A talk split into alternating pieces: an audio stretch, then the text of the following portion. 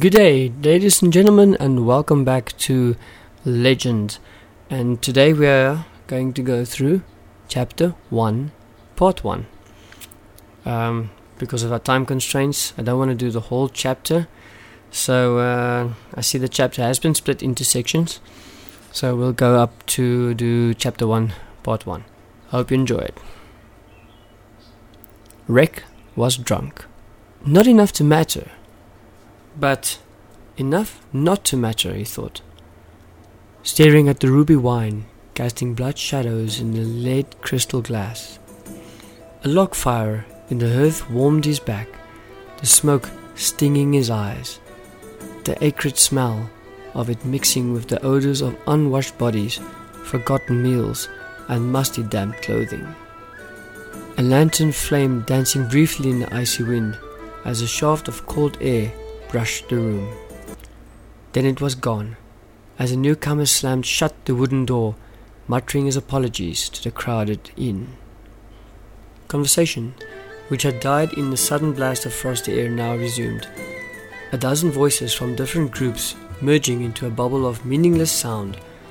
Rex sipped his wine. He shivered as someone laughed. The sound was as cold as the winter wind beating against the wooden walls. Like someone walking over your grave, he thought. He pulled his blue cloak more tightly about his shoulders. He did not need to be able to hear the words, to know the topic of every conversation. It had been the same for days. War. Such a little word, such a depth of agony.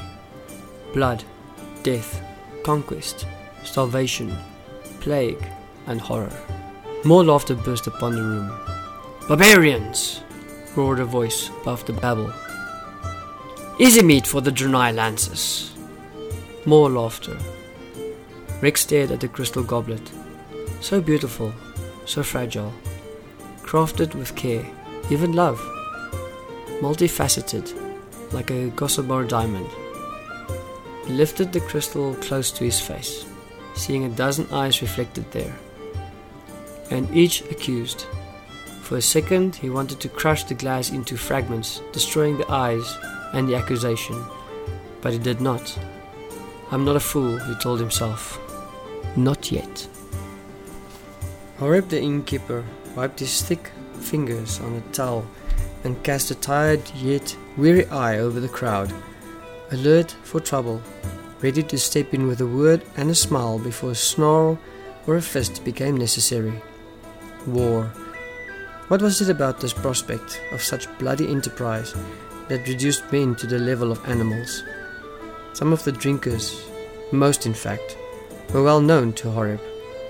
Many were family men, farmers, traders, artisans. All were friendly, most were compassionate, trustworthy, even kindly. And here they were, talking of death and glory ready to slay any suspected of Nadir sympathies. The Nadir, even the name, spoke of contempt. But they'll learn, he thought sadly. Oh, how they'll learn. Horeb's eyes scanned the large room, warming as they lighted upon his daughters who were cleaning tables and delivering tankards. Tiny Dory, blushing beneath her freckles at some ribald jest.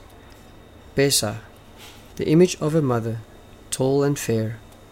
Nessa, fat and plain, and loved by all, soon to marry the baker's apprentice, Norvas.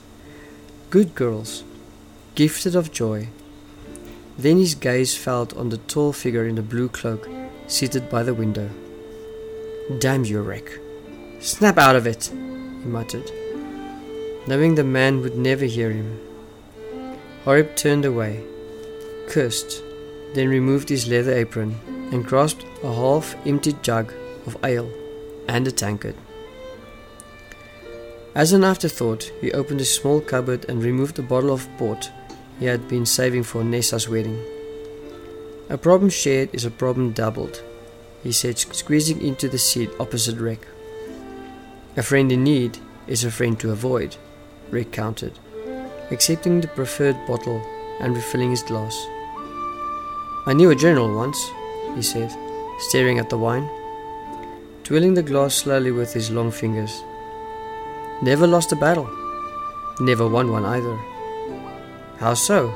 asked Horeb. You know the answer. I've told you before. I have a bad memory, anyway. I like to listen to you tell stories. How could he never lose and never win? He surrendered whenever threatened, said Rek. Clever, eh? How come men followed him if he never won? Because he never lost, neither did they. Would you follow him? asked Horeb. I don't follow anyone anymore, least of all generals. Rek turned his head, listening to the interweaving chatter.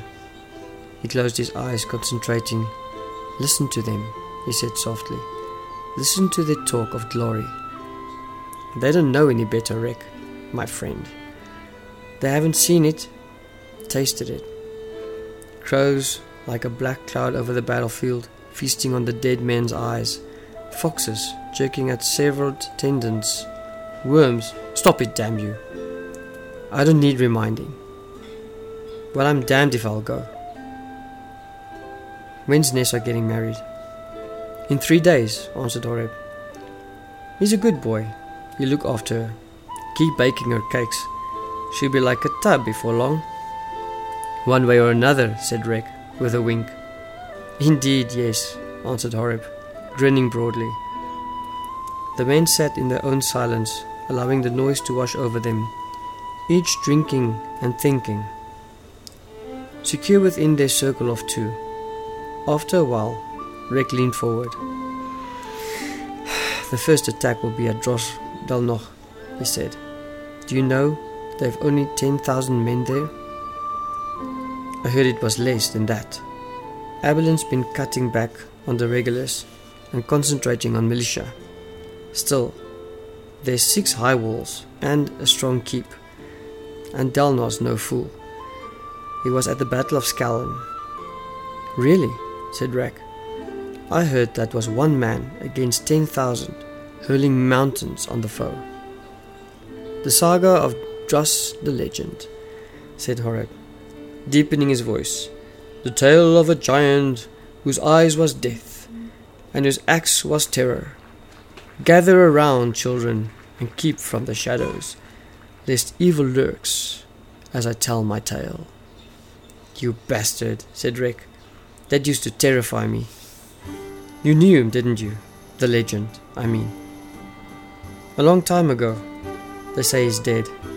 If not, he must be over 60. We were in three campaigns together, but I only spoke to him twice. I saw him in action once though. Was he good? asked Rek. Awesome. It was just before Skeln and the defeat of the Immortals. Just a skirmish, really. Yes, he was very good. You're not terribly strong on detail, Horeb. You want me to sound like the rest of those fools, jabbering about war and death and slaying? No, said Rek, draining his wine. No, I don't. You know me, don't you?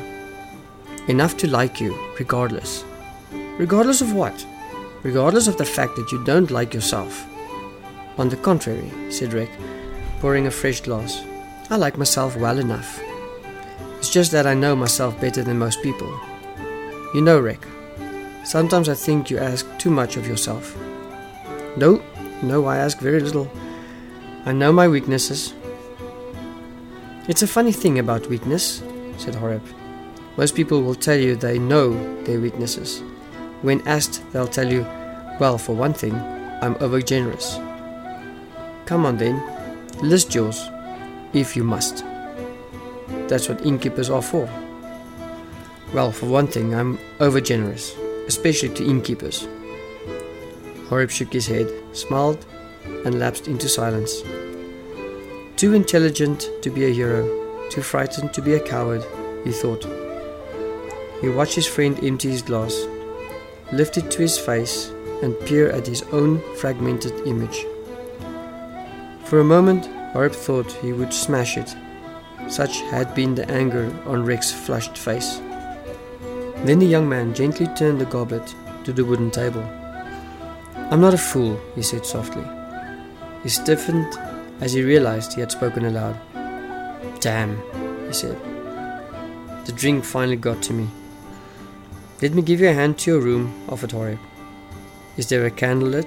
asked Rek, swaying in his seat. Of course. You won't let it go out on me, will you?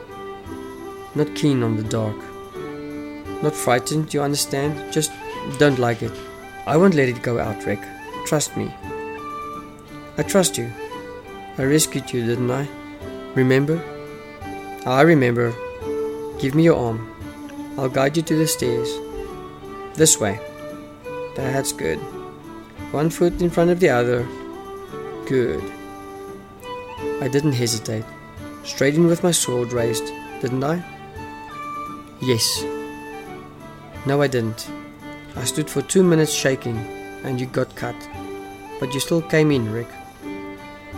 Don't you see? It didn't matter about the cut. You still rescued me. It matters to me. Is there a candle in my room? So this was part one of chapter one. So thank you very much, guys, for listening. Hope you enjoyed the story so far, and uh, we'll definitely pick this up on the next time. Whatever you're doing, keep it safe. Cheers.